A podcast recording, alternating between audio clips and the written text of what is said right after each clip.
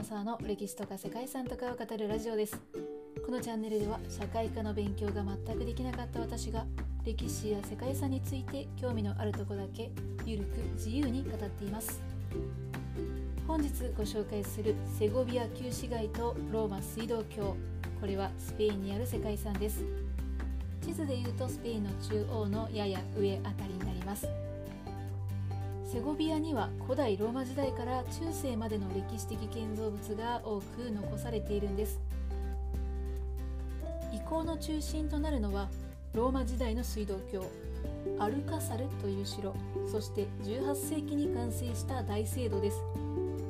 ほぼ完全な状態で保存されている水道橋は、セゴビアが古代ローマ時代からすでに都市として栄えていたことを証明する遺構とも言えます。本日はですね、橋が大好きな私も早く喋りたい、そんなセゴビアの旧市街とローマ水道橋について解説していきますので、よかったら最後まで聞いてみてください。この番組はコーヒー沼で泥遊び、パーソナリティ翔平さんを応援しています。セゴビアはスペインの首都マドリードの北西約 90km のグアダラマ山脈のふもとにあるエレスマ川とクラモレス川に囲まれた標高 1000m の丘陵に築かれた町です。セゴビアには古代から人が住んでいて、現在のアルカサルの位置にはキルト人の城がありました。ローマ時代にセゴビアと呼ばれ、その後イスラム支配期にはシクビアと呼ばれていたそうですけれども、この名前はおそらくケルト語で砦という意味であるとのことです。ケルト語はもともとヨーロッパで栄えていたケルト人によって話されていた言語なんですけれども、ローマ人やゲルマン人に追われて現在はアイルランド、イギリス、フランスの一部で少しだけ残る、少数の言語となっています。イスラムの支配の後、11世紀以降はカスティーリャ王国の中心都市となりました。カスティーリャ王国はイベリア半島中央部にあった王国で、キリスト教によるレコンキスタ、これは国土回復運動というんですけれども、この主導的役割を果たして後にスペイン王国の中核となりました。カスティーリャ王アルフォンソ6世がトレドを征服した後にセゴビアに司教座を創建してキリスト教徒を植民させました。この場所は移動しながら放牧をする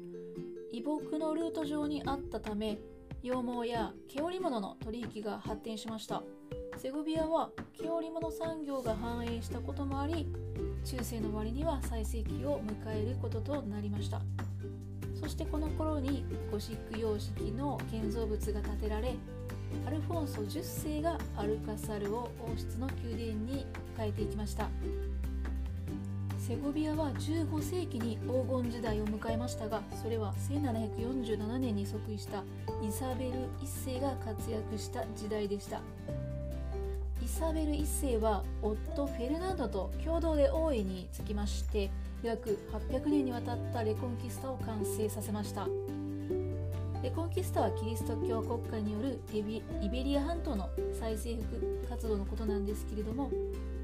このレコンキスタの最後の場所でもあるグラナダ陥落の際には、イザベルは戦場で戦う夫フェルナンドのために軍資金や物資を調達するなどをして下支えしていたそうです。あと割と有名な話のようですが、グラナダ陥落までの間、イサベル1世はですね、願掛けとして下着を一度も買えなかったと言われています。その期間は3年ぐらいとか言われるんですが、この逸話からイサベル色という茶色がかった灰色的な色が誕生したとも言われているそうです。この話を聞くと、この心意気には感服してしまうんですが、ちょっと私はできないかななんてね、思ったりします。パートナーにするには心強いイサベル一世ですね。どうでしょう、旦那さんとしてはすごく、いい奥さんだったのかもしれません。はい、そんな一見素敵な女性像なイサベル一世なんですけれども、彼女はですね、熱狂的なカトリック教徒で、他の宗教の民衆を執拗に追放したり殺戮したりなんかもしてたんですね。さらにですね、他の宗教からキリスト教へ改宗した民衆に対してしばしばですね、異端審問というのを行って財産の没収とか追放とか処刑なんかもしていたそうなんですよね。これは暴君の極みじゃないでしょうか。そしてこのイサベルはコロンブスの新大陸進出にも援助をしていたということなんですよ。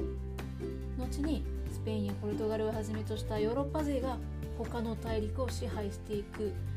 これは歴史が大きく変わっていくわけなんですけれども、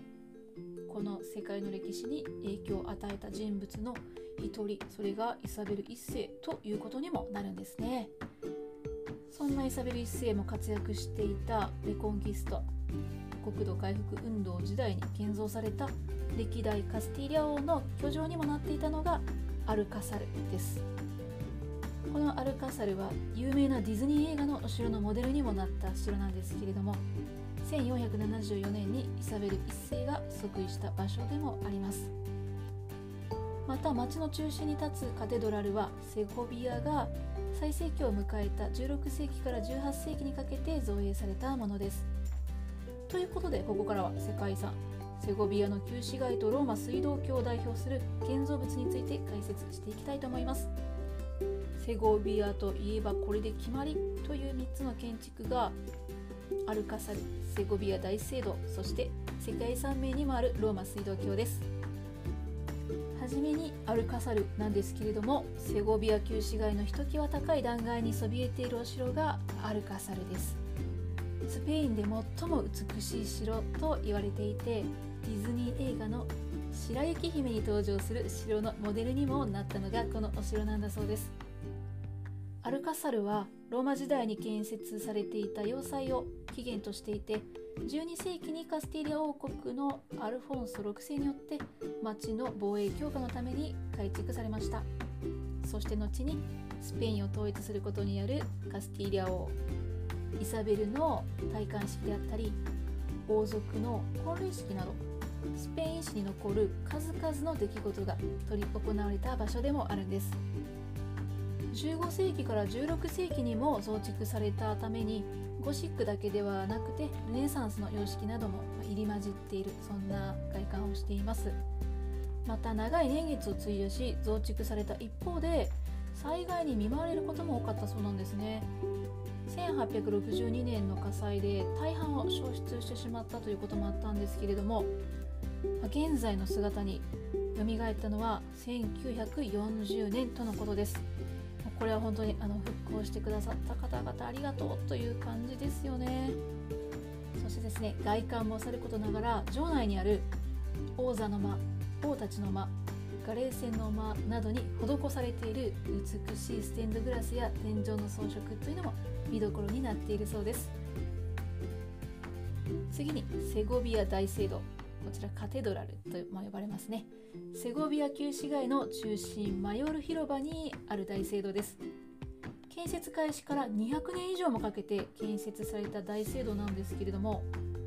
ルネサンス期の建築物であるにもかかわらずゴシック様式で建造された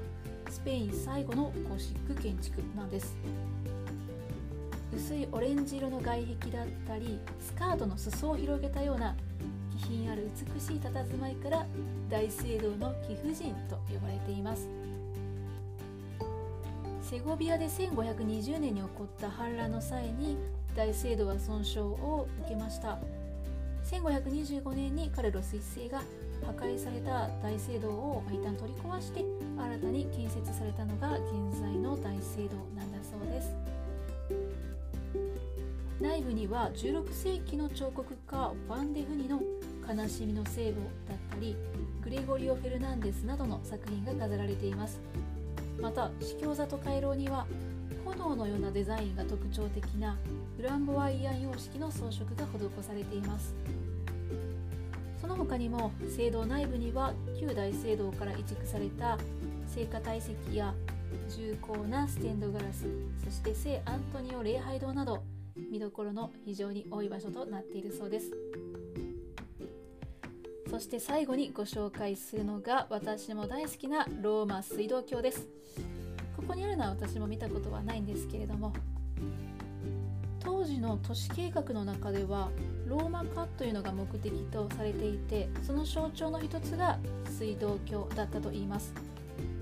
このセゴビアの水道橋は古代ローマ人の高い土木技術を用いて建設されています。接着剤を使わずに2万400個の石のみでできた全長728メートル、163ものパーツからなる水道橋です。セゴビアは標高1002メートルにあるため、18キロメートルも離れた北にあるフリオ川から水を引いてきました。地中に埋めた水道路以外、水の勾配は 1% 以下に保たれているそうです。11世紀後期にイスラム勢力が一部の水道橋を破壊したんですけれども、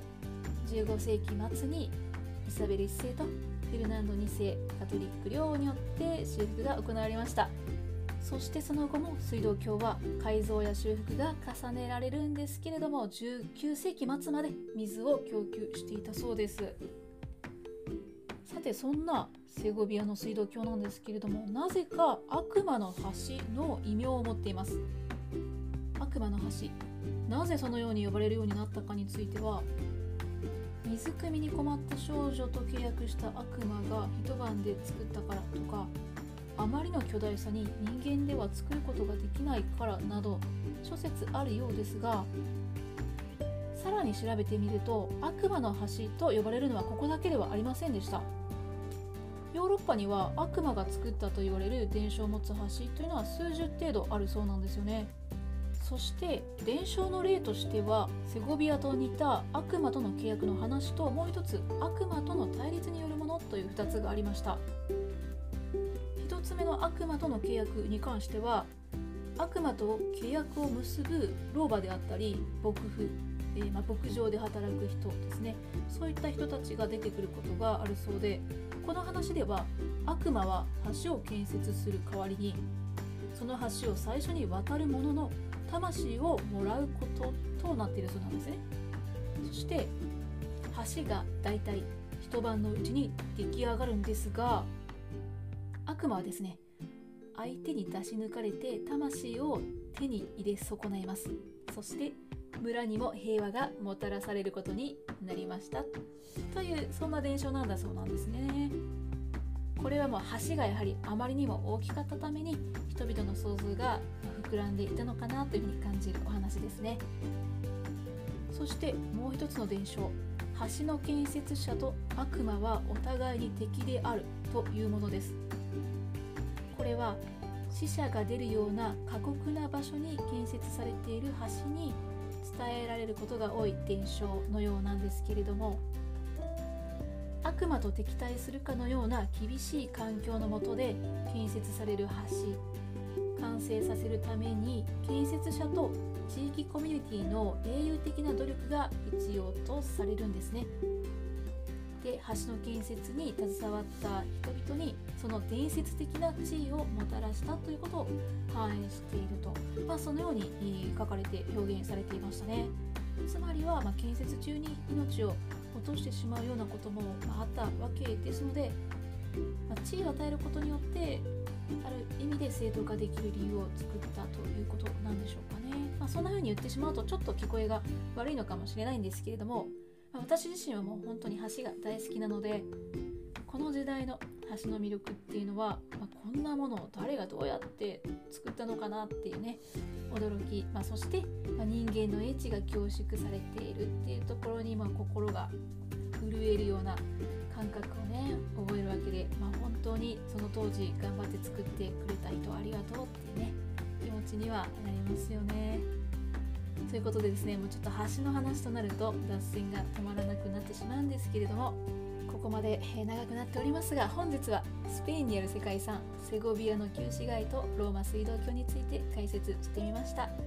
長々とご清聴いただきましてありがとうございます。では皆様、本日も素敵な一日をお過ごしくださいね。友沢でした。